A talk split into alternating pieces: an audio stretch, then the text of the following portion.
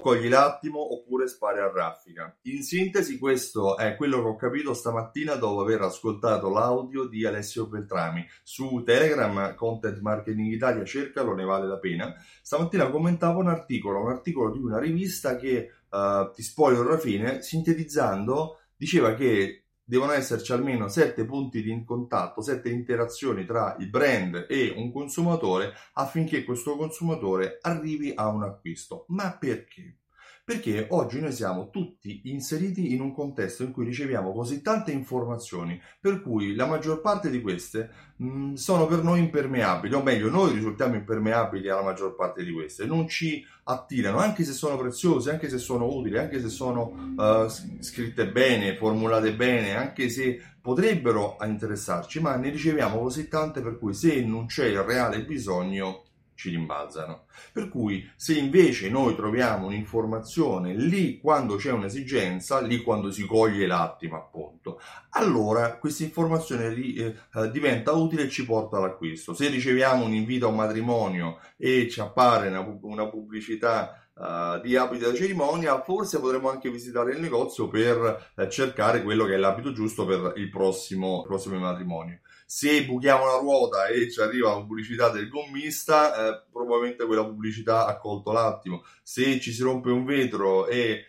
ci arriva la pubblicità del servizio di sostituzione vetri rapido, probabilmente ci avrà preso nel momento giusto. Ma in alternativa che facciamo? Spariamo a raffica, che significa che le aziende, per cercare di diventare top of mind, per cercare di essere presenti quando poi un cliente avrà l'esigenza dei nostri servizi, devono continuare a ripetere il messaggio e cercare di coglierci nel momento in cui ci sarà l'esigenza, o quantomeno fare in modo che noi comprendiamo quello che loro, queste aziende, fanno e possono fare per noi.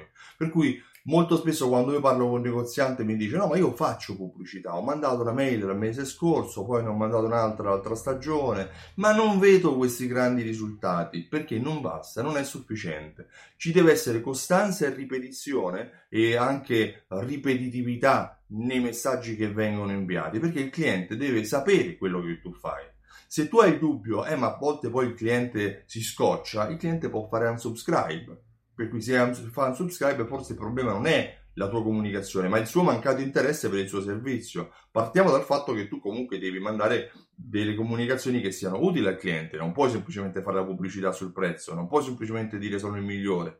Magari cerca di far comprendere quale problema tu risolvi, cerca di far comprendere qual è il dolore che tu togli al cliente quando il cliente viene nel tuo negozio. Secondo Daniel Priestley in Oversubscribe addirittura erano 7 le ore di contenuti a cui il consumatore deve essere sottoposto prima di maturare una decisione di acquisto. C'è chi dice 7 contatti, c'è chi dice 7 ore, questo numero 7 deve essere un numero magico, per cui ricordiamocelo. Sta di fatto che comunque o cogli l'attimo o spari a raffica. L'importante è sapere quello che fare, perché se il tuo negozio vuole raggiungere dei risultati, il mio suggerimento è quello di creare una pianificazione editoriale e che vada a comunicare con i tuoi clienti nel momento giusto. Come puoi ad esempio comunicare il momento giusto? Attraverso SimSol tu puoi cogliere il momento giusto, mandando promozioni in relazione al comportamento del cliente, al suo compleanno. Se ha comprato un pantalone gli offri una promozione su una cinta, per fare un esempio. Se è venuto 8 volte in un mese, saprai che questo cliente è un cliente che ti valuta in un determinato modo, potresti chiedergli una recensione. Se è un cliente che non viene da tanto tempo, forse si sta interrompendo la relazione tra di voi, riprendilo, cerca di offrirgli qualche motivo per tornare. Secondo Ben & Co, il recupero del 5% dei clienti perduti porta nell'anno successivo un aumento del fatturato almeno del 25%. Sono numeri, lo so, ma poi alla fine sono i numeri che ti fanno capire che decisione devi prendere. Io mi chiamo Stefano Benvenuti, mi occupo di fidelizzazione dei clienti e ho creato un programma che coniuga raccolte punti, gift card e passaparola insieme a strumenti di automazione marketing per cogliere il momento, ma anche per essere presenti nel tempo.